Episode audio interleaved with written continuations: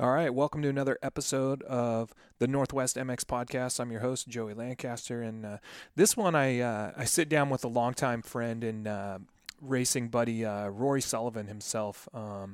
Really popular guy around the Northwest. A lot of guys, a lot of people, I should say, always wondering what's Rory up to, what's he doing, and we kind of jump into a lot of that and really just kind of BS about kind of what's been happening and what's we think's going to happen in the future. It's funny at the beginning we kind of joke about, hey man, it's been 5 years, but man, it might be about 7 or 8 years since the last time me and Rory sat down on a podcast, Northwest MX Podcast. So I think you can listen to it in the archives. But one of my favorite people to go ride with, always super positive and always having fun, and I think our personalities work together pretty good when we're on the trail, and we love to see people smile and have fun riding dirt bikes. So, and really that's the most important part. So, here we go.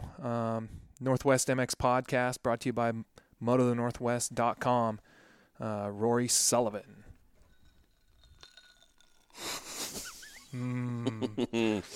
Ice and whiskey with Rory Sullivan. Num, num, num. Rory, it's been like, 5 years since we've done this. Yeah.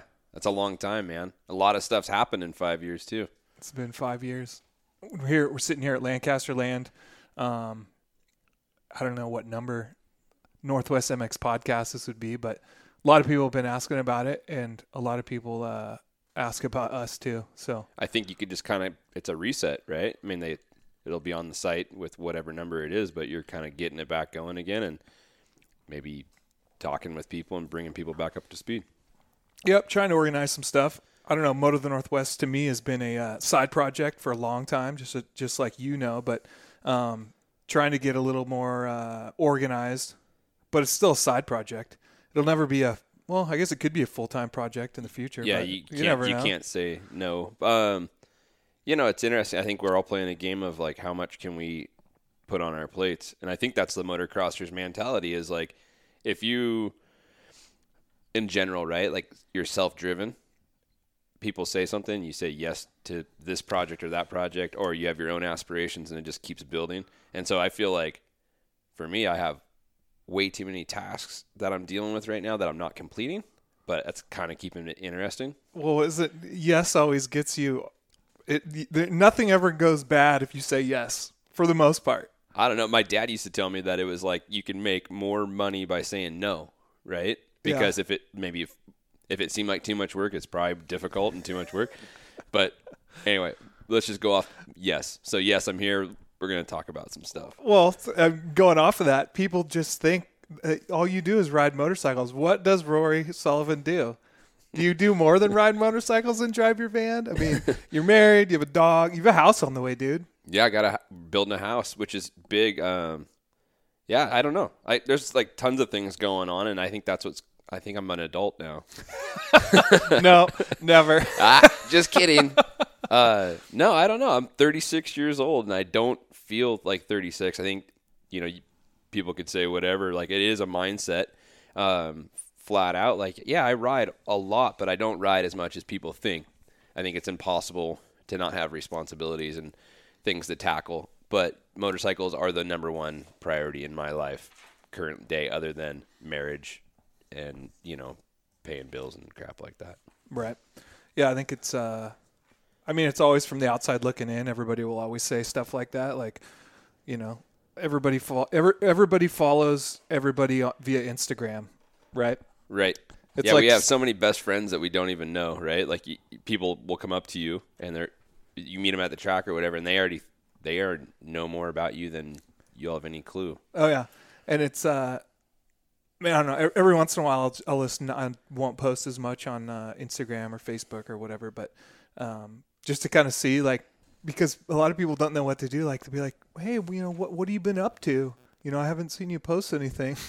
Like, it's like what the conversation that everybody used to have is an awkward one now, right? Because it's usually you're just like, oh yeah, hey, I saw that you did whatever. You went here, you went there, but now it's like. What have you been doing? Right. Yeah. If it's not, that's the joke, right? If you don't post it, it didn't happen. But I think that's a good and bad side of it. I do get a lot of like people asking, you know, or not asking, telling me like, oh man, it's so awesome, you ride all the time. Well, I also make it a priority in my life. Like my life's built around motorcycles and not complaining about shit on the internet. Right. That's super popular now. You should really try it. I'll work on it tonight. I'll watch Supercross tonight with you, and I'll maybe just go on there and start bashing people and talk right. about how the format sucked or something like yep. that. But that seems like a lot of energy I don't really have. Right. But yeah, I built my life because I was fortunate enough to ride when I was younger, and I built it the way I wanted to live it, and that's motorcycles. And I think, yep, some people get curveballs thrown at them, and they choose not to do that. And I just, every time something crappy would happen in my life, I would just adjust so I could still do what I love. Right. You know? It's priorities. Yeah, priorities. So, and fortunately for me, like my wife, Maya, like super understanding, and it's not a plug and play deal. Like there's struggles with it. Right. But like yeah. motorcycles are, you know, something that she actually now knows more about motorcycles sometimes than I do. And like, we were just talking to them as we were walking up here to do this, and they were joking about fact checking our you know, information. And like sometimes Maya calls me out on bullshit. Like she's like, that's not, no, like the structure oh, yeah. of that event doesn't happen like this. She knows stuff, and it's because that's the life we live. I think sometimes she wants a break from it, but that's called life. Oh, for sure. But then they know that we both suffer from that illness of dirt bikes, and if we're forced to sit in a room and stare out the window when other people are having fun, then we slowly start to pick away at our souls. Yeah. I mean, like current day, like I am so like ADHD is not the word for it, but I'm so distracted by motorcycles that like I have a snow bike in my van right now. You know, my dirt bike turns into a snowmobile, you know, a single axis snowmobile.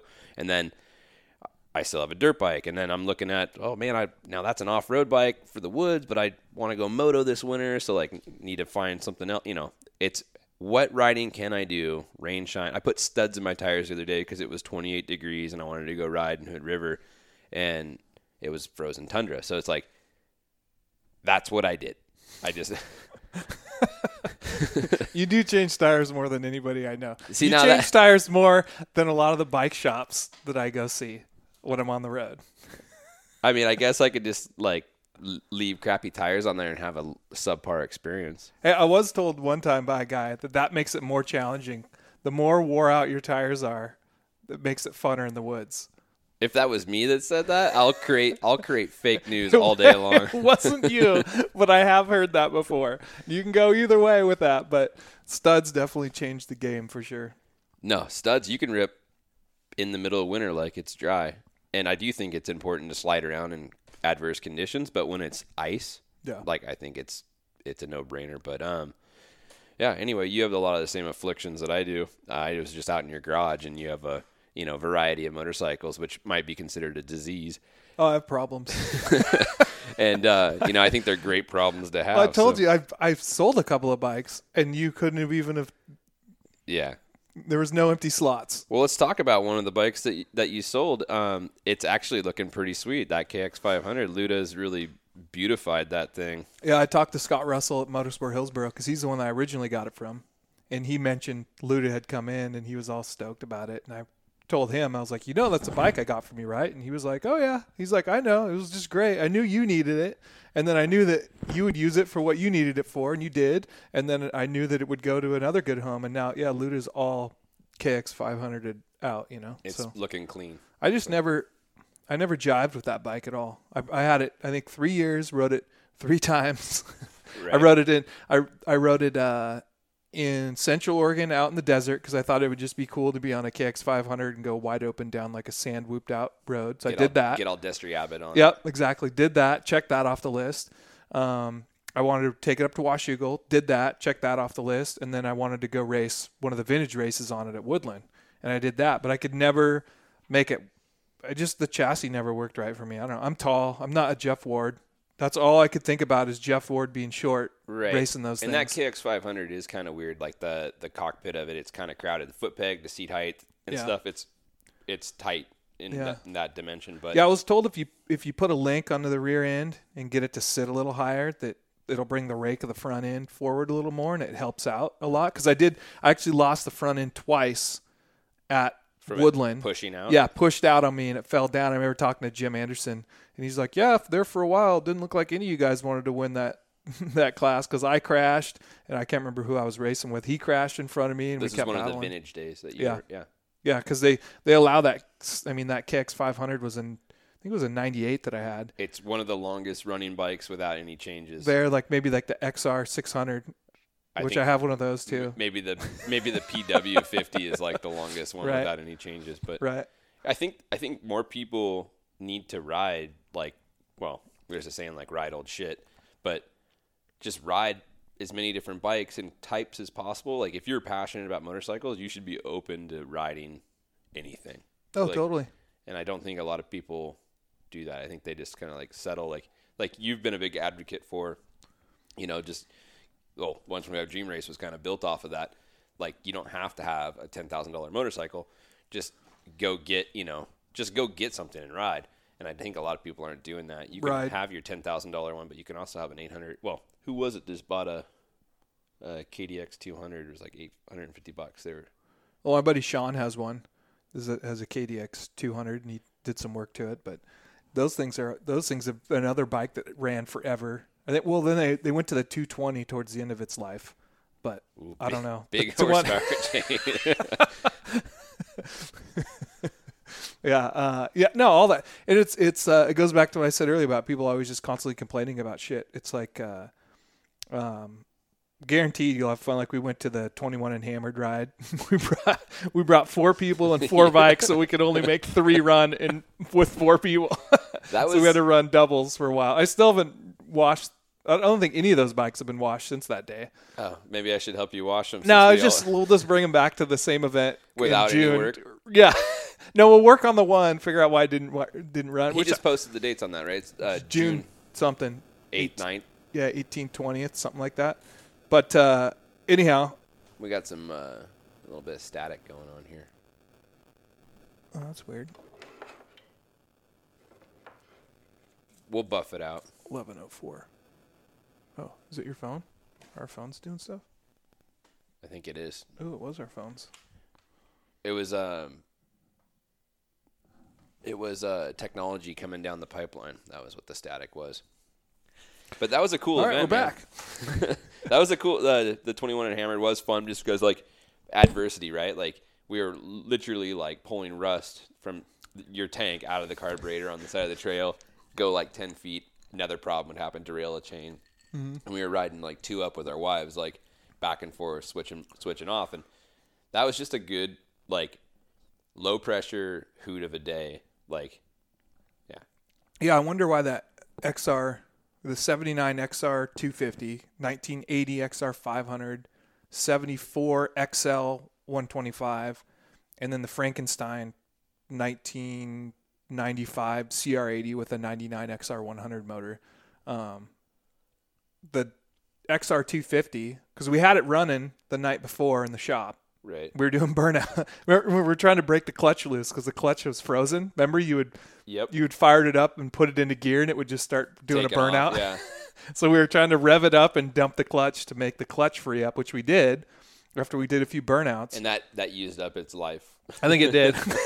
there's some about you using up the last little bit of life on motorcycles, because when we did the raised bike, Hangover Challenge, when Tor let me borrow the bike named Raise Bike, and it was a TTR 225. Yep. And I did ride it the day before because I genuinely wanted to kick your ass up there on it. And I rode it in Hood River. And I also did secret testing. I had studs on that bike as well, and it was ripping. I actually felt really, really good on the thing because the suspension was super soft, and it had a really low CG because the bike was just down in the stroke all the time, like in the suspension settled. Yeah. And, and then that thing just didn't want to run on race day, and it didn't. Oh, man. Yeah. Ride old shit for sure. It'll definitely it'll change the scenario. It'll change the game plan. Yeah. About how you think about stuff too, because when you get there, you have two rear shocks. You have a spare rear shock.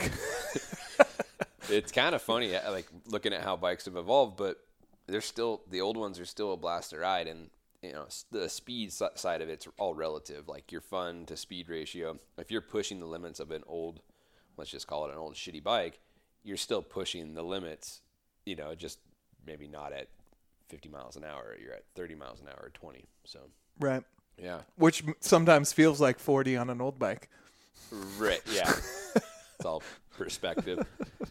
So what all bikes do you have right now? You got the KTM, which you're getting rid of because you want to get another dual sport. So I have a KTM 500 that, like, honestly, like one of the best bikes I think I've had. It's a 2016, and I mean it has over 500 hours on it with minimal work. And you give me some crap about that sometimes, mm-hmm. but honestly, like, I truly believe if you keep up on just general maintenance and change oil and don't over rev a motorcycle right. that's not built to rev, they'll treat you good. Things happen, right? But this thing has been such a workhorse, and it's just been a phenomenal bike. And then power. And this is your off-road bike, so you're not right. You know, you've had it on the motocross track a couple times, but you're not racing it off or racing motocross. You've done some off-road races with it too, but right. But my little different story. Primarily, try not to race it. Like I try to just use it as like a trail tool. And before that, I was always just using my moto bikes, which anybody that's taken a true moto bike out into the woods, unless you don't know better, it just beats you up overall. Like, it's just really not, they can be used there because it's meant for the dirt. Right. But you'll just, at the end of the day, your experience, I think, will be less than a bike that's purpose built for that. So right now I just have those two bikes. I do have like a 1982 BMW. Oh, you still have that? Yep. It's just sitting down in this lower shed, and it's just like a project I want to get to at some point. But I think I take priority on riding. Riding so would work than working on stuff. We're building this house, and maybe at that point I can set it over. Like, get a garage and stuff. Yeah, give it its spot. But you'll move out of the garage. Yeah. Get a garage. Currently live in a garage, and I can't wait to have a garage that's attached to a house that I live in. But that goes back to the priorities again. Like, so many people have some massive, you know, mortgage with some massive vehicle with some massive whatever, and then go, yeah, I don't know, dirt bikes are too expensive. And it's like, maybe their ego's too expensive. Yeah, I think a lot of people are struggling from Ed Huge, you know, syndrome. Definitely struggling from Ed Huge. No, it's amazing. And like, hats off to Maya, my wife, for being so understanding with that. Like, we've been living in this amazing place in White Salmon, Washington, like, for years, and we have an amazing view, and I'm like near trails and all this stuff. Once again, my life is structured around motorcycles and cool shit. Yeah. And that's the choice that I made, and she puts up with, like, so gold star for her. Like, well, my wife Megan's the same way. Like, when I brought her here, like, we've moved to here. We've been here just over 5 years now. This property is where you grew up. Right. But, like, my parents built the house, you know, 30 plus years ago. I was 2 years old. So let's say 32 years ago, they built the house down here with, like, just spare money they had and all their friends and buddies. Right. And then still never was finished. And then the same carpet was in it that kind of had gotten pulled up, that, you know, some of the same, it's just my dad, you know, like, hey, and, you know, brought Megan over here, and I'm like, hey, so my dad wants to move. What do you think about buying this place? And she was like, yep, fuck no. Perfect. Nope. I want, you know, white picket fence. I want all this other stuff. And, you know, we have just over 3 acres here. So it's like, and a little bit of everything. So I go, you know, you don't really drive into anywhere going like, you know, they really put in a whole lot of good property here. Like, you know, it's close to town, you know, you have what you want. And I told her, I go, you know, guaranteed 3 years from now, you'll be sitting here somewhere drinking wine with your friends and stoked at what you're at. So it was took about that long, maybe 4 years. And we did the addition sitting here in our office that we have, and then just slowly been working and buffing out everything. You saw the sauna that I was working on today when you got here, but you know, it's little things at a time. I think that's important to remember, that you're always will be like grinding on something, you know, to work on. Nothing's endless. Ever finished. It doesn't matter if it's a dirt bike, it's a project or whatever, your house. Like, I remember she wanted it done right away, and like, let's just take out a loan and, you know, right. get it done. And I was like, well, you know, my dad's built houses forever. That's what he does. Like, it'd be cool to work with him. And you know, so yeah, there's like a picture that I have of her with our daughter Elsie when she was not even one, and there wasn't even any front door on the house. And I was leaving, I think, to go on a trip with you somewhere. So I had to leave. Probably. I had to leave home, no doors on the house, with a wife with a new baby, and the look on her face is priceless. Did you have like a tarp or like a? We used the sheets off the bed. Yeah, hanging in the doorway to kind of. Yeah. No, I think actually that was the new front door wasn't in, but there where the old front door was, there was still a door. But still, it's a pretty funny photo. So yeah, definitely hats off to the wives for putting up with us. But yeah, I mean, long story short, like now we're here and it's like still a project. Like I washed the windows in this place today as the first time I've ever washed them and they still look horrible. I'm looking at them right now and you definitely, I don't know if you missed a few spots or if you just couldn't get the spots off. Well, it's kind of like when you have a really muddy moto, you know, and you come home and you wash your bike and you think you do a good job, but you forgot like everywhere, like underneath and some spots. So you kind of need to go ride your bike again when it's dry to help it fall off. Yeah, to help fall off. But and you can't ride the glass window. Rewash. So. Well, now most of the bug death though is off of there. So you know. It's just like the muddy moto, right? I got the chunks off. Right. Now it's just the spit shining that'll have to be done at a later date because life is full of endless things like that. Well, you know, we'll see what happens in another 2.5 years because I think this has been done for like 2.5 years now. Perfect. So since you've been in this place, dude, you've been into a whole different load of stuff. Like created a really successful event with the 125 Dream Race. You know, and just keep evolving with different pieces of Motor of the Northwest. You're super busy with your job with Fox. You know. I think it goes back to the saying yes all the time. I mean, me and you are working on this off-road project right now. Right. You mentioned the Dream Race, which, you know, I've got your obviously help out with that along with Kit and Megan. And you know, Fox is a ton of stuff going on. UTV racing, like I was telling you, like I'm going to go check that out. Chris Johnson's got an extra car that he's going to let me race in Lake Havasu. That sounds like it's going to be absolutely awesome. By the way, Havasu is just hammered. That place is so gnarly. And they'll even doze it smooth, and I have no idea how the UTVs are going to affect it. But when I've done works races there, my last one, I pulled off. I quit. And that's very, very rare for me to quit an event without being hauled off on in an ambulance. Well, I was thinking I wanted to do some fun stuff that like kept me occupied down there. Like I'm going to text Emig and figure out the exact spot that he got arrested so I go take a picture there. Perfect. Like this is where Emig's, you know, like. I mean, I'm sure he's reflected on it, but maybe he doesn't remember.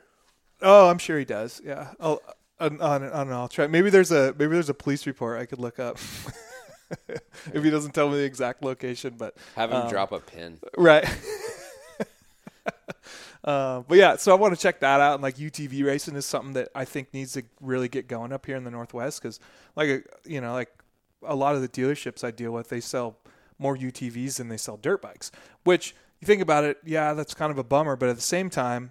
At least they're selling that because there's a lot of people that aren't doing a whole lot of anything. Yeah, they might be out of business without that side of the industry. Totally, because there's kids that are deciding to not ride. They're deciding to, you know, you could say whatever. You could say they're playing video games. I mean, we know those are getting awesome, which, by the way, later you got to check out the Dakar game that I was telling you about. I'm kind of against video games, but Dakar is pretty badass, and that, by the way, was insane. Yeah, did you follow this year's Dakar? Oh, absolutely insane. And such a bummer for Ricky and, like, but overall, great American presence. And, like, I don't know if you were following with Toby Price and Lilas. So he broke his – I thought he broke his wrist during the race, but later I learned that it was before the race started. Yep. Yeah, doing that long of a – it's not like you're going into, like, a quick arena cross where you can get through this night. So and that was the other thing. It was 100% in Peru, which is new. Yeah, mainly – like more sand than usual years. I don't know. There's a couple photos I saw, aerial shots of these sand dunes with someone going up over them. And these things are like, you know, they're massive. It's not like an Oregon sand dune. Right. But yeah, absolutely insane. I don't know if it makes it any easier being 100% in Peru. Like it's gotta be like logistic wise, right? Because they were doing a lot of loops back to where like, I have no actual knowledge, but if I was to guess, it was off of like, it probably made it streamlined, right? So you're getting these people coming from Europe and stuff like this, the different, you know, permits and things they're getting to bring vehicles and stuff, it cleans that up. And they probably made an agreement with the country, right? And the country was stoked on it instead of having to deal with like 2 or 3 different countries, right? It just cleans up the whole process. Yeah, it's, I don't know. Well, and then it was, so it was 10 days. It's usually about 15, right? Yeah, you know, my retention on that. What do you mean you don't know? We started out last year with you going, Joey, we're going to race Dakar. So there's you're supposed to know those things if I'm going with you. There's certain things that I want to jump on and I want to do, and certain things stick and certain things don't. And right now at 36 Dakar, it didn't stick. Yeah. There's other things that I want to tackle, but that is ultimately like Skylar Knowles this year. He's from Utah. He won one of the qualifiers and got a spot. And it was his first year, and he got I think he got a 6th in a stage, which is phenomenal. And then ended up dislocating his shoulder and was out. But the amount of money that goes into that is, I mean, it's absolutely insanity. Yeah. Move that thing up there. There you go. When you're drinking your whiskey, you move that out of the way. Yeah, the car looks super fun. But did you see the bet between Lila and Toby? If he won, he had to shave his mullet. Yeah, but did you see? She shaved it, but he actually left the mullet. So there's a shot of him, the backside of his head. It's basically like Mr. Clean in the front, and then the back, there's just a hair port coming off of his head. Absolutely phenomenal. A hair port. Well, it used to be called a rat tail. I had one of those when I was a kid. There's a photo somewhere out there of a wicked rat tail coming out of the back of my head, cruising on an old, like a little 20, 16-inch everybody has those something. Skeletons kicking around. Yeah. Well, yeah, just like, you know, the ice skating with you, you know? Yeah, man. You got to be a diverse creature. You've brought that out of the closet a little bit more lately, I feel like. Or maybe it's just with me. No. I think if you have something that's ammo for other people, you either need to embrace it to take away the power from them or, you know, and I encourage people to do that in all aspects of their life. Like if you have something that you think you're ashamed of and you feel like somebody's going to use it as fuel against you. Oh yeah. You better have some thick fucking skin and get on with it. So for me, it's actually pretty funny nowadays. Maya came home last week with a set of ice skates, like a pair. Is that the photo you sent me? Yeah. And they're like, I mean, they cost $20 from like, I don't remember. She got them from like. They're usually at Goodwill next to the shake weights. And I've been buying a lot of shake weights. So I know. But I like telling her straight up. I'm like, yeah, I mean, thanks. But they're shitty. Like there's no support in them and stuff, you know, like, but they're funny and I dig it. And, yeah, I'm not embarrassed anymore. There was definitely when I was a teenager, like there was a time when I was good at it. Right. I think if anything you do in life, if you put a bunch of energy into, you can be good at stuff. But, yeah, ice skating, it's pretty funny. Like when people that see me now, because I look nothing like something that would be an ice skater, right? It's pretty funny, but I just look at it. It's like part of the big package in my life that I'm going to support. I'm not going to try to bury it. When was the last legitimate time you were in skates, though? We went ice skating over in Bend, Oregon at an indoor rink. And those skates, the rental skates are sketchy. Like, even if you're a decent skater, like, you're at a deficit on rental skates. Right. Like the blades are duller. The ankle support is like subpar. But that was a year ago, I think. Oh, really? Yeah. And that's him. We have some lakes up above Hood River that freeze. And Maya has like this dream of getting me up on there. And I'm okay with it. Like, I actually think it'd be fun. We went to Canada when her and I first started dating and went into this ski resort had had an ice skating rink, and I go in there and like the guy's like, okay, what size are you? And he hands me hockey skates. And I was like, oh no, I want figure skates. And he's like, the look on his face, you know, was just like, no, dude. And then finally I was like, no, I want figure skates. And he hands me figure skates in my size. They were legitimately only built for a female's foot, like narrower. Right. I couldn't even drop my foot into him. And I go back to him and I was like, I guess I'll take the hockey skates. And he's like, good choice, man. You know, and I'm like, okay. Like, did you just triple lots by him after that? Oh, I mean, he was just the dude bro that was working in the store, but he was like, you know, listen, Buttercup, you want hockey skates. Yeah, I've only ice skated a few times, but it was always with those clapped out skates, rental skates. Always clapped out. But one time I did get a pair of hockey skates, and it made the difference for me. But when I was younger, it was roller hockey that I played a lot of, like just with a buddy across the street. They had like this, I don't know, it was at Nick's house. It was like a, I would guess like a 40 by 80 concrete pad in front of their big garage. Right.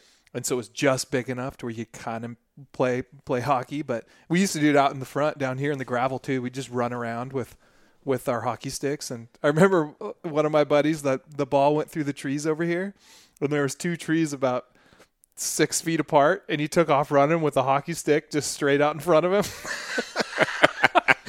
Blew right through the trees, and it just, the hockey stick clotheslined him, dude. We were probably 13 or something, 12, 13 years old. It just took him out of his shoes. It was great. So talking about 12, 13 years old, are kids still like building, I mean, I know there's some that ride BMX bikes and stuff like this, but are kids still like going out and shoveling up jumps, or like taking a piece of plywood with a cinder block and like making... It's the original Getting Rad tool right there, is a cinder block and a piece of plywood. I mean, does that still exist, or is that gone? I don't know. I hear about it from time to time.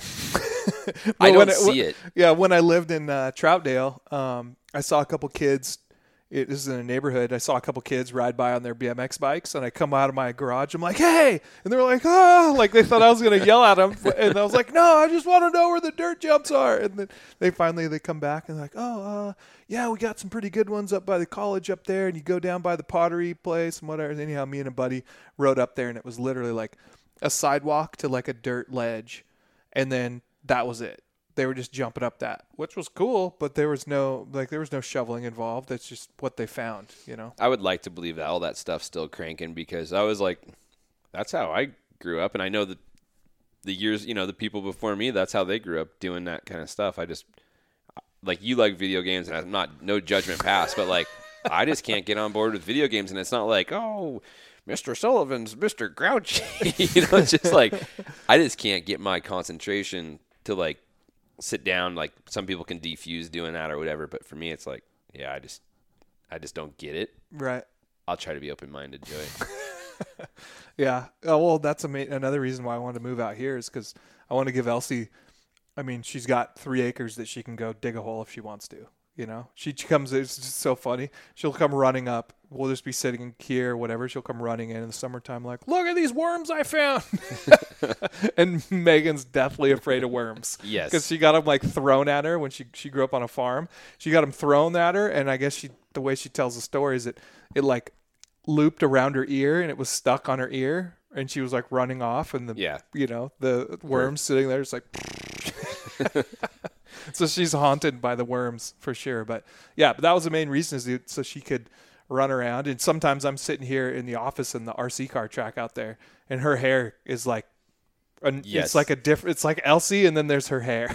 Yes, she has a lot of hair. Oh, and she'll go hauling ass, running down the RC. She'll just put in lap times on the RC car track. She won't cut any corners. Nope, she's going. And anyhow, her hair behind her is just like, you've taught her well not to cut the course. Yep, she doesn't cut the corners, but yeah, that's another reason why I moved out here, is because I wanted to do that. I mean, the dirt jumps that I dug are still out here. We just hit them with mini bikes now, but they're right. You have a pretty solid mini bike track, including a ramp over a car, which is pretty yeah, it rad. Used to be the rally car I thought I was gonna. I had dreams for when I was in high school, and I bought it for like $250, and then rallied it. First thing I fixed on it was the e-brake. Me and the Hamilton boys pulling e-brakes on gravel roads around here, and then something happened to it.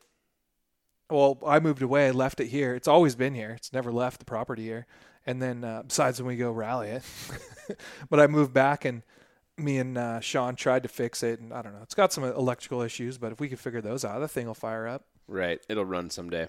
Right. Dude, speaking of the Hamilton boys, there's been so many rippers out of the Northwest, like in all the years I keep doing this, right? Like, right.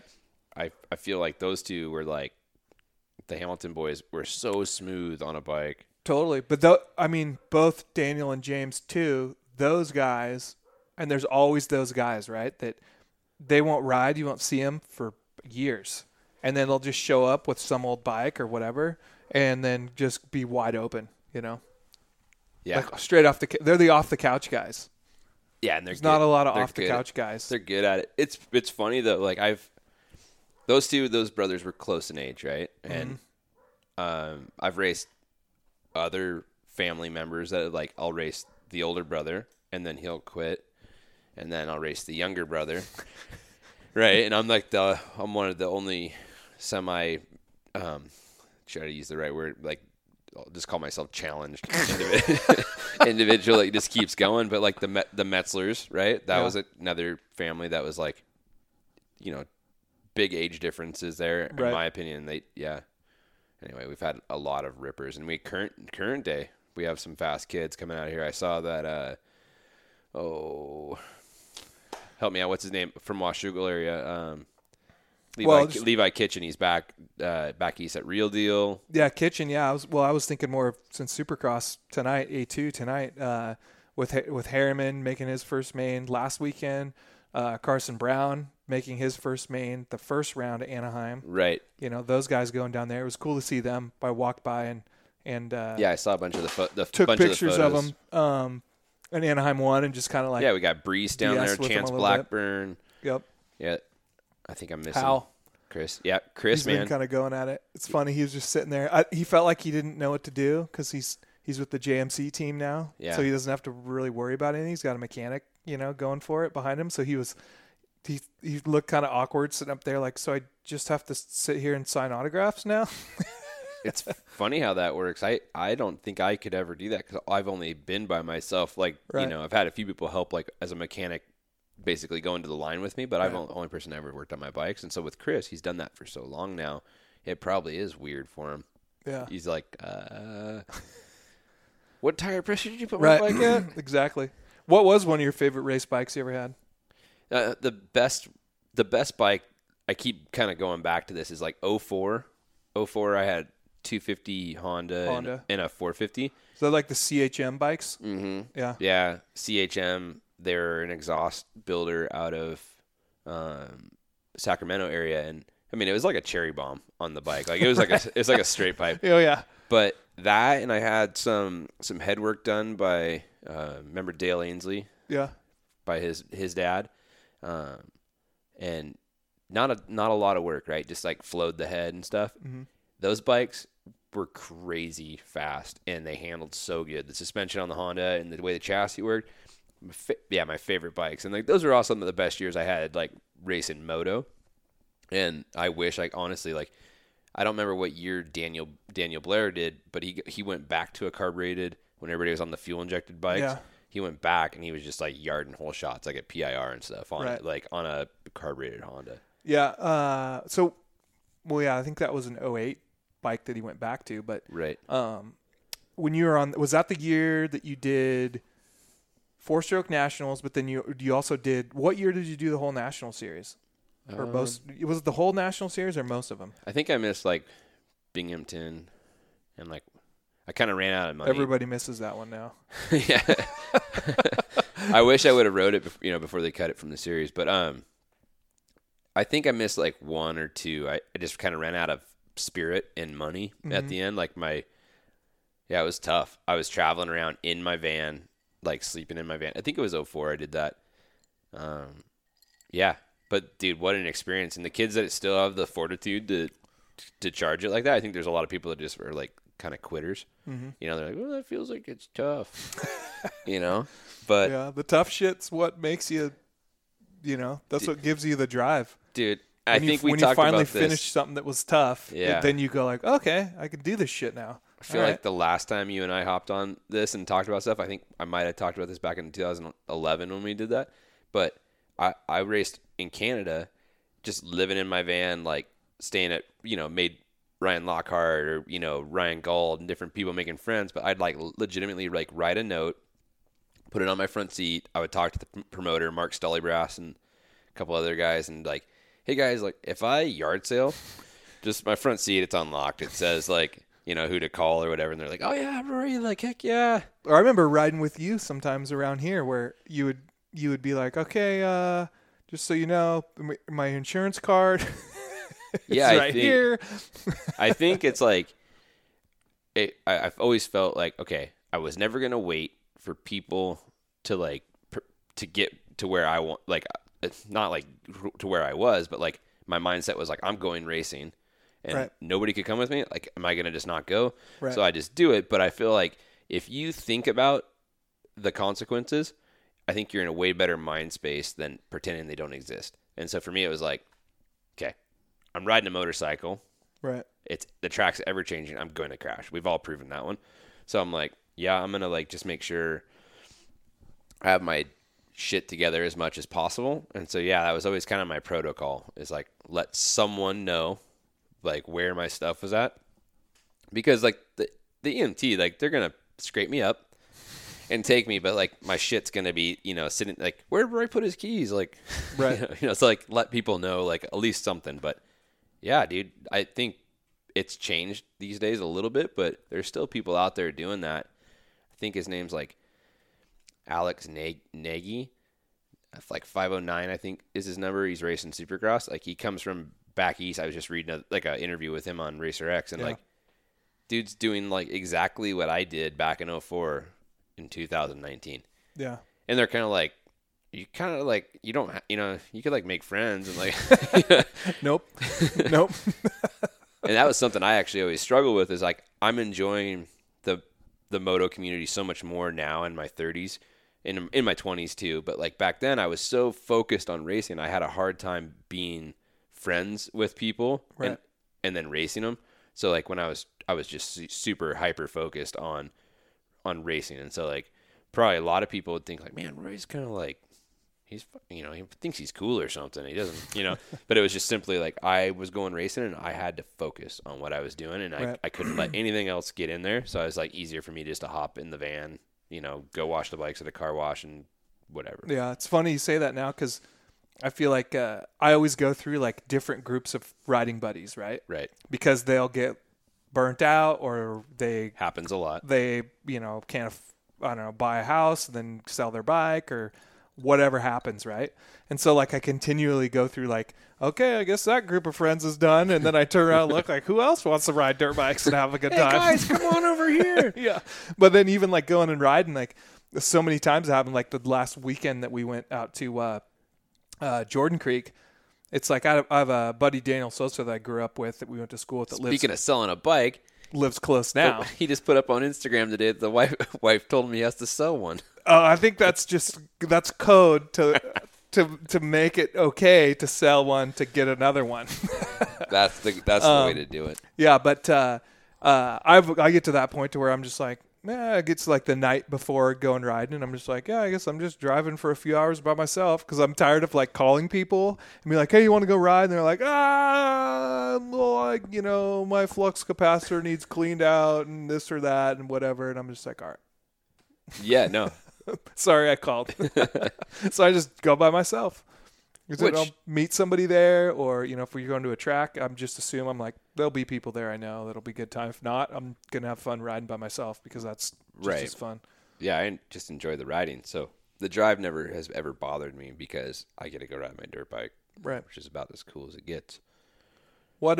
So I know you're doing with Radius Off-Road. You got a whole host of shit going on with that, but a lot of off-road. You obviously are doing training, but, you know, earlier talking about dirt bikers taking their motocross bike into the woods, which completely ruins you for riding in the woods ever again when you take your motocross bike out. So getting a proper off-road bike. But yeah, we've had some pretty fucking awesome adventures in the woods, and I know a lot of people have asked us about those, and you're doing some stuff, but what's one of your favorite adventures? What's one of your favorite off-road adventures that you've been on that wasn't like a race? That wasn't a race. So, because I know you've traveled all over the world racing off-road, but yeah, it wasn't a race. Man, it's a tough one. Like, but I'll just say like I can't pull one out, but there is so much land in our country that we can ride that people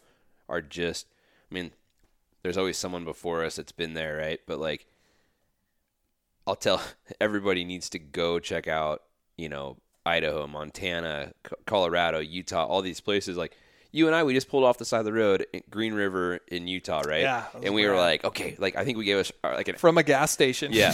We gave ourselves, we pulled over in your motorhome on the way back on a time schedule, and we're like, oh, fuck, we got like an hour. Let's do this. And we got out there and we're just like, no way. And it was the hardest thing to like ride back to the rig because it was like right. you could see over the next ridge and the next one. Yep. And like there's just so much. And I think, you know, it's not about what my favorite one, my favorite off-road spot is. It's more like I want to ride.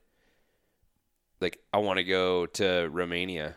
Yeah. You know, my buddy Dylan Murdoch went this last year with a couple other guys from Montana. And it's like what they allow in Romania, we don't allow here in the States. Like it's just, they're like riding without plates, just up the street through a farmer's field. Like and, Mexico. And up into the hills. Even Mexico's changed though. Yeah. You know, there's this guy Colby from Hood River, White Salmon, where I live. He's down there right now, and he was just talking or posting on Facebook about how he like knew a way to get like come in off the mountains and get into this little town, and he tried coming in. And the rancher had like closed down access through there, and they ended up having to like backtrack like 3 hours, like wrap back around. So stuff's changing down there. It's not all like ruined, but man, there's just Canada. I need to go ride more off road in Canada. Yeah. There's a lot of buddies that are trying to get me to go up there to do stuff. So, yeah, I don't know. I continue to look back. If I ask myself that same question, I continue to look back on. There's been a lot of killer rides that like I've done with you or whoever. Right. But I think the ones, I think I've only done them with you, except for some of like the under 200cc rides that we've done. But when you have to camp off the bike, I love the challenge of trying to drag enough shit with you. Right. Because you're trading the fun throughout the day of being on the bike for comfort at night. And a lot of times I just go, fuck it. Rory's always going to be the minimalist. He's going to sleep on a rock. I'm going to bring an extra blanket. And Miss Piggy used to, you know, chug around a lot of shit. I think the misconception with that, what you're saying about bike camping, and there's so much, like if you go search hashtags on Instagram, right, there's so much of that going on now, but people, especially the moto world, say in the Northwest, is I think their connotation of what that looks like is like a big dual sport bike. But we're actually riding like good single track trails and camping in legitimately badass spots. And people, yeah, like you were saying, they're like, people are like, man, that looks fun. Like, I want to go with you guys next time. Well, how about let's fucking do it? Right. Like, yeah. let's go do it. You know, our window is fairly small in the Northwest for that because our snowpack, the areas where you want to go are, you know, they don't open up until June some of those like epic spots. By the way, did you hear? I read it today about some group of guys have been killing bears up in the Gifford. Did you hear about that at all? No. Yeah, it's a huge poaching operation of guys that have been killing bears in the Gifford Pinchot Forest for years. I've come across bear grass hunters, which like these, they're like cutting bear grass and they have these massive bundles and they're like hidden off in the bushes. It was wild. I didn't read into it too far, but some guy basically was just like, I'm tired of hiding this or whatever. But anyhow, yeah, it's. I mean, like he was one of the ones that are killing. And he's like, I have to out myself. Going to jail. Wow. Going to jail. But I mean, those are, you know, the Gifford's awesome. You know, there's a lot of good views in the Coast Range, but like, even like I look at some of, I've wanted to do some cool loops like throughout Central Oregon, you know, like even if it's like summertime kind of, or we've done like we started to do the Washington backcountry discovery route. Like I've had a couple of buddies who've done some of the Oregon stuff. You know, there's the Idaho one that we've talked about doing. So there's all those adventures. But to me, I feel like that's the most epic adventure is when you know that like for the next 4 days, you're on this bike with this stuff. And now you got to figure out how to make it work, you know? Yeah. I think multi-day rides, even if it's leaving from the same point and coming back to the same point, but you do a big loop and it's this kind of evolving adventure. Right. Those are like game changers. And I think anybody that's ever done a multi-day ride, like it'll be an impactful thing in their memory of riding a motorcycle. It like kind of changes the dynamic. Like you go to the trailhead out at Tillamook, you know, at Diamond Mill or whatever, and you go out for a couple hours. Well, you're like, okay, the truck's back there. Right. But once you get, you know, 100 miles from the truck and you keep going out, it's a very unique experience. And yeah, that's really cool. Well, and the other part is you really get to learn about the people you're with, you know, because I always love seeing people because everybody's excited. So first, let's go through the emotions that you go through. All right, we're going on a ride. This is going to be exciting. Look, check out all this new shit that I bought off of Amazon. It doesn't all fit in my bag. But yeah. And then you start going. Like, that's the one that sticks in my mind, is the one that we did with Cerruti and Sheehan 2 years ago, right? Yeah. When we left, and there was forest fires, smoke everywhere. It was 100 degrees. We're wearing all of our gear, and we're sweating, leaving. And our wives are like, I don't know what the fuck you guys are thinking. But it ended up being an awesome trip. But you learn, like, all those things about the people. So it's like you're excited when you leave. Then we left like a late afternoon, early evening. So then we didn't get to where we were going by daylight. So now all of a sudden, once it gets dark, I don't care who you are, once it gets dark, emotions start happening, because then all of a sudden you're like, all right, now it's dark out. You can't really see what's going on. We don't really know what roads we're on. Yeah. Do your lights work? Somebody's bike started having issues that night too, right? It was Nick's brakes went out. No, the issue was you crammed too many beers into your pack. And we made it to... People should definitely take note on that. Like, pad your beers, people. Or run duct tape around them. Right. So they don't blow up. Because if there's any kind of movement inside your bag, you're going to rupture. Like, because we're riding good stuff. So here's the tech tip, is you buy wine in a bag. Yep. Because you can smash it around anything. You bought a 6-pack of beer. Nick bought you bought two 20 or 30 ounce beers or something like that. I can't remember, but that's for the camp trip that night. But anyhow, yeah, it's always fun to have something right at camp. But yes, the wine is the more efficient method there.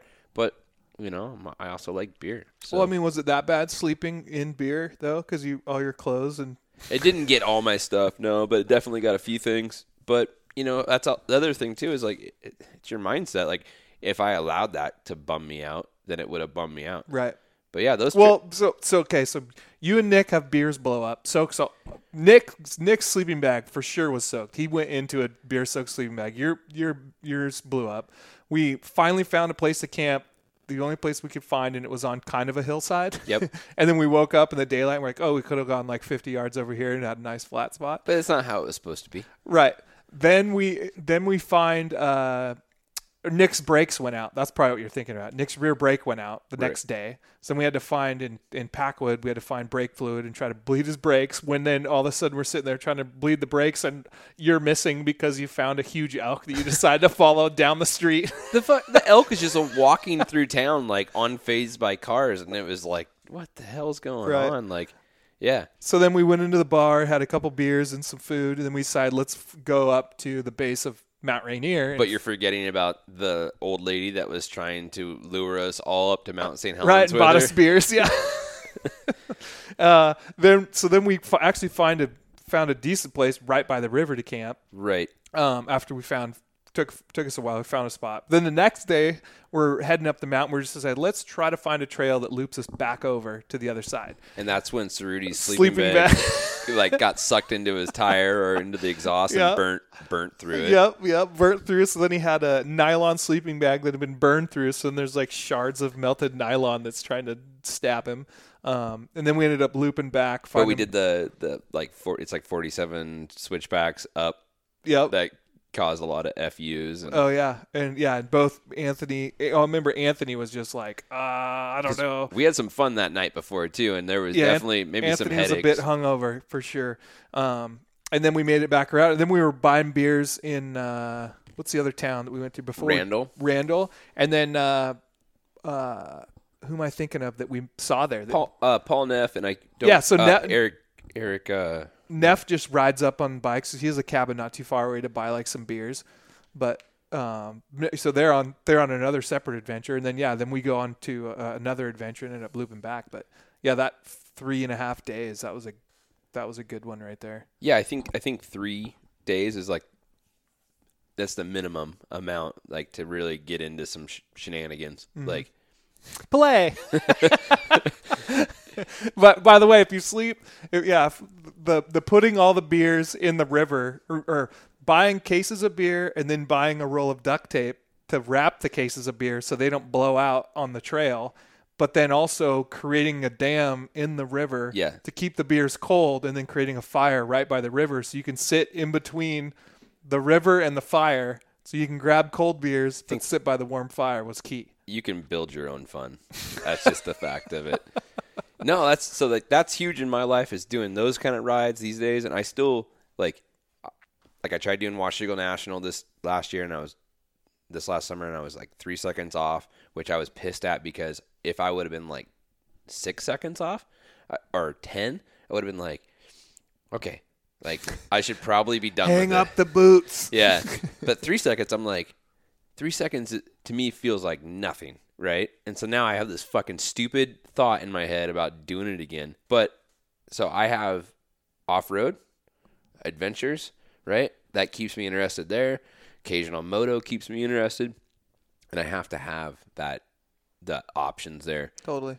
Yeah. By the way, I'm not riding enough moto these days because the snow bike thing has kind of ruined my winters. Like, that's super rad. Like, people try it and they go out in subpar snow conditions and then they're like, yeah, those things are not that fun. And you're absolutely right. You go out on a powder day and you're like a crackhead. You know, you're going to be like, fuck, how do I figure out how to buy one of these overly priced, you know, track accessories system for my dirt bike? Yeah. Oh, I can't buy an exhaust system. If you would have told me that in the past, that in the future, people will be buying like $6,000 to $10,000 or even more accessories for their dirt bike to ride it in the snow, I would have been like, nope, not happening. Dude, it's going nuts. Like, I just got back from a trip to Revelstoke, BC, and like in town you have, you know, $15,000, $20,000 snowmobiles, trailers everywhere, and then snow bikes everywhere. Like, it's just like a growing segment of that snow division, if you will. But oh yeah, I'm sure there's people that keep their they just keep their snow bike kit dialed. Like, if they live in a place that snows a ton. Yeah, that's what Jake Montier just did. He bought a 2014 KTM factory edition 450, and he's just going to leave it kitted up. Like, that's the bike. That's, yep. Must be nice to not have kids. Jake. I think what you just said right there, right, is what we laugh about the most. Like, this whole conversation, like, there's a ton of must be nice in there. But fuck whoever says it must be nice. Like, just change your program. Totally. Yeah. Must be nice to have a sprinter van. Yeah. Yep. No, dude, it's all rad. I love doing what I'm doing, but there's struggles with it. You know, it wouldn't be life without struggles. But yeah, I don't know. Were you writing some notes in your notepad there? What do you got? Yeah, thoughts? I did, but we already talked about all that stuff. That's what happens. We just check it off. How long have we been going on here? Like, people bored out of their mind, probably. 56 minutes. They can choose to close out because the good stuff might still be coming. Yeah, like, totally. Yeah. That's the beautiful thing about a podcast. You can come back or, you know, go ahead or. So I haven't asked you this. I told you about going to races side by side. Is that something that you would ever consider? Absolutely. Like, it's not the saying, like, everybody says, like, with age, get a cage. Right. It's. You know, the cost of it freaks me out a little bit because, like, I live in Hood River, right? And like, kiteboarding is huge there, and people are like, "Have you tried that?" Well, I only can have so many hobbies. Well, it comes down to time overall. It's more time than money for the most part, because it doesn't matter how much money you have, you're not going to be able to buy time. You know. Correct. So I would love to, if an opportunity came up, to try one, and I'm sure I'm not scared to try it. People are scared to try it because they're like, if I do that, I'm going to end up buying one. There's a reason why it's probably the fastest growing segment in the power sports industry. And I don't know those numbers, but I'm assuming it is, because it kind of fits into the every man, every woman can do it. But racing it would be, it'd be super interesting. I've only ridden a four-wheeler on a moto track, like a legit race quad, one time. And it was up when I was up in Canada. And that was sketchy as all get out, right? Like, we're dealing with two wheels hitting bumps. All of a sudden, my left wheels are hitting a super steep bump, and there's a dip on the right wheel. So that would be a whole nother perspective. Well, I learned it racing my truck, and there's always been a side of me that's always loved just off-road, four-wheel truck racing, whatever it is, right? And so when I built my Ranger, going to race that, like, when you're racing a dirt bike, right, you're focused on where that set of tires is going. Right. If there's a line over here, let's berm off of this, let's pop over this rock. Dude, when you're racing something with two sets of, you know, four wheels, so you got to worry about the set of wheels over here, right? Yeah. What that's going to hit, the set of wheels to the left, what that's going to hit. And then, is there anything in the middle, right? Is there a rock I'm going to bottom out on? Like, so you're constantly like scanning back and forth, and it's just insane that you kind of have to trade that mindset, the scanning, for like kind of like the traction thought, right? Because when you have a dirt bike, you're going like, oh, is my front end going to push out here and right. I'm going to eat shit? Then you can kind of trade that for like, you know, you obviously you're looking where two sets of wheels go, and then when you're strapped in, you're just along for the ride. You're not like in the air going, oh, I should probably move my body position forward here. By the way, do you find yourself still doing that? Because like I've driven, you know, on back roads even, and like coming into a pothole, I'm like, oh crap, pothole, and I'll even pull up on the steering wheel, right? Yeah. And so, well, like, you can on the steering wheel, or maybe you're pushing against like with your foot on the firewall or something. But you I mean, when you're strapped into a harness like that, right. Your body's not moving a whole lot unless you didn't strap in correctly, which is scary. I'm not saying about having an effect by doing it. I'm just saying, like, is your instinct doing that? Like, oh, yeah. Well, I mean, especially when you're in the air in a truck and you can only the windshield only shows so much, right? And yeah. All you can see is ground, and you're trying to like look up. You know, it's like you're indoing, right? It's like if you're looking on something, like if you're watching some video on a phone or something, and you're trying to look further in there, but you can't, or like the TV, right? You can't. You look get that all the time with GoPro footage. Like, right. I just put one up the other day from our ride last weekend, like on my Instagram, and like somebody was like, "Man, I just wanted to like tilt the phone because it wasn't aiming up high enough, right?" So I can totally see how that'd be through your window as your landscape. Totally. Yeah, so it's nuts to see that, but and it's weird being in like strapped in like that to where you can't like escape the, you know, like on a dirt bike, if shit goes haywire, you can just be like, nope, don't want anything to do with that. I'm jumping over here, you know, right. But you're just along for the ride. But I think that side of off-road racing, like you see, it's making it's side-by-side stuff is making off-road racing affordable for people. And you think affordable is a funny word when you throw it into side-by-sides. When you go but if you want to go truck racing, that's a whole other category. Yeah, so let's spend $250,000 or something, you know? But I mean, maybe you can get it done for like $30,000 once you do like a cage and you do, you know, like some fire systems and things like that, you know?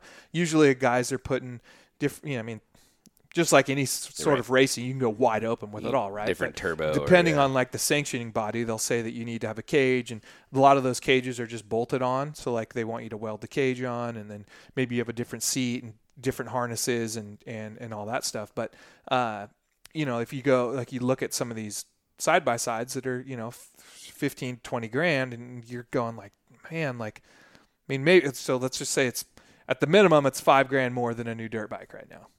Right. Which is nothing when you look at the big scheme of it, like. Right. But if you're buying two dirt bikes, one for you and one for your wife, right? Let's take hardcore gnarly Rory out of this, and you just enjoy dirt bikes. I've been trying to get Rory out of this for a long time. And it's just you and your wife, right? So you're like, shit, well, I could spend $20,000 to get two new dirt bikes, or, you know, like, let's say maybe you're just racing off-road or you're getting some CRFs, or so it's not $20,000, but you're still buying two bikes. It's two engines to service, you know, maybe you're paying $7,500 a bike or whatever, right? You know, so you're still like $15,000 in, you know, when you could go, all right, well, maybe my wife's, she doesn't really like riding a ton, but I still want to do something with her. Now, so that's the whole part of the side-by-side that's fun, right? If me and you go and ride dirt bikes right now, and I'm 10 feet behind you, we can ride the same trail. Can we go right? We can. Yeah.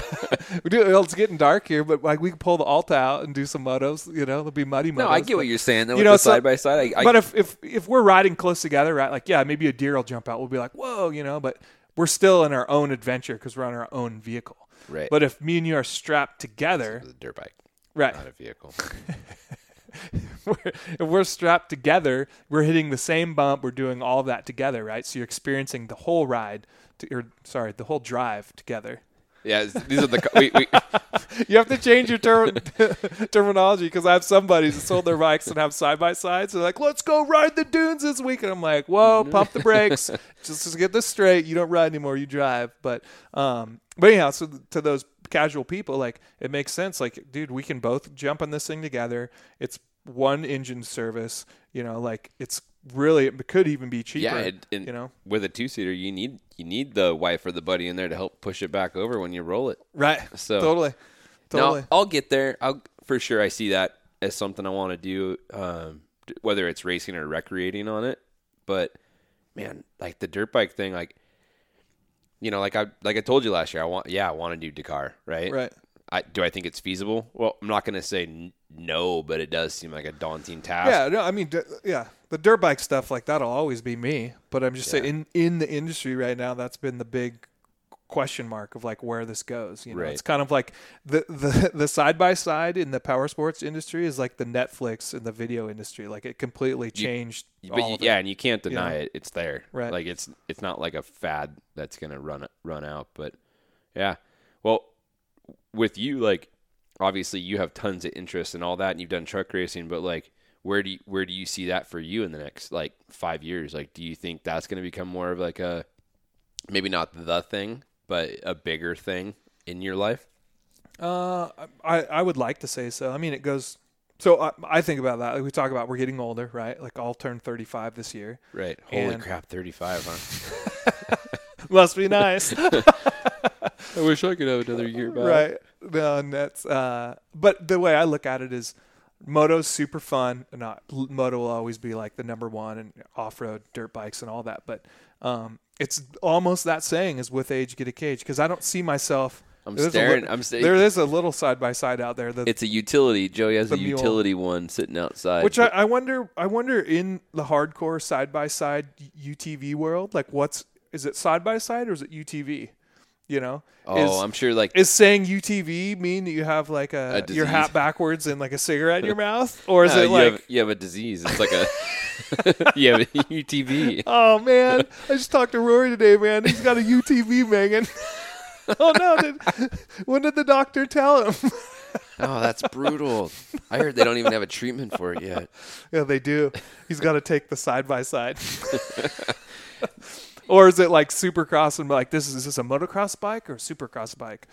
But no. On that note, though, so with the Baja 1000, you know, a lot of people maybe don't know this, and some people do, but like there's a buggy class, like original VW bug class down there. Could you imagine going? So like, I would do it. I would love that. Yeah, I could. The part I would imagine would be all the good parts, though. Well. You're not gonna bleeding kidneys. You're not going to pound the whips. You're going to take every whip one by one, and it's going to take, you know, the front end's going to go down and then up. And anyway, but your Kawasaki mule. Could you imagine going to an off-road race for UTVs or side by sides, and then racing that just like GNCC has the? We should have done the hungover in that. Why didn't we and you race the hangover scramble in that? But so GNCC has it with the utility quad, right? Yeah. And so that's all back to perspective. Like if you're pushing the limits of your utility vehicle, it's probably still a hoot. But that shit is crazy when you go to a GNCC and you see some brute force Kawasaki 700 wide open through the woods. Dude, they have the biggest knobs on their tires. Like those things are like set up to like just mud bog. Yeah. But I don't know. Yeah, to answer your question, I could see it because I feel like I love riding moto and racing moto, but I feel like it's more of just like I do it because it's fun. You know, I'm not gonna go out there and like I'm not trying to have a faster lap time. I'm not trying to like push myself into like a faster class or whatever it is, right?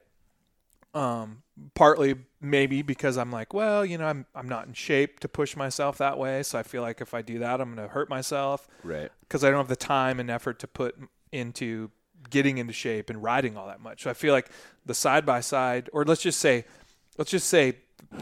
you're using more of your mind, than body. Yeah. Car vehicle racing, you know, cause it's even like some of the, you know, like Guy Tao's been doing a lot of dirt track racing, you know, and it's like I've had a bunch of buddies that have done that, like went from moto to that, and they love it. I think it's just that element of racing and trying to do better and go faster and make your, you know, machine better. Like that side of things gets lost a little bit, at least in my life, and maybe that's why like some of like the RC car stuff that I've been doing is fun, just because it's like. It's racing. It has all the same things besides being in it. RC car racing is the only thing that you will be racing, but you're also the spectator at the same time. You take the human out of it. Yeah. Right. So it's kind of like throwing yourself in there. But with the popularity of that, I think that's the other part, right? Like nobody wants to go race with two people, right?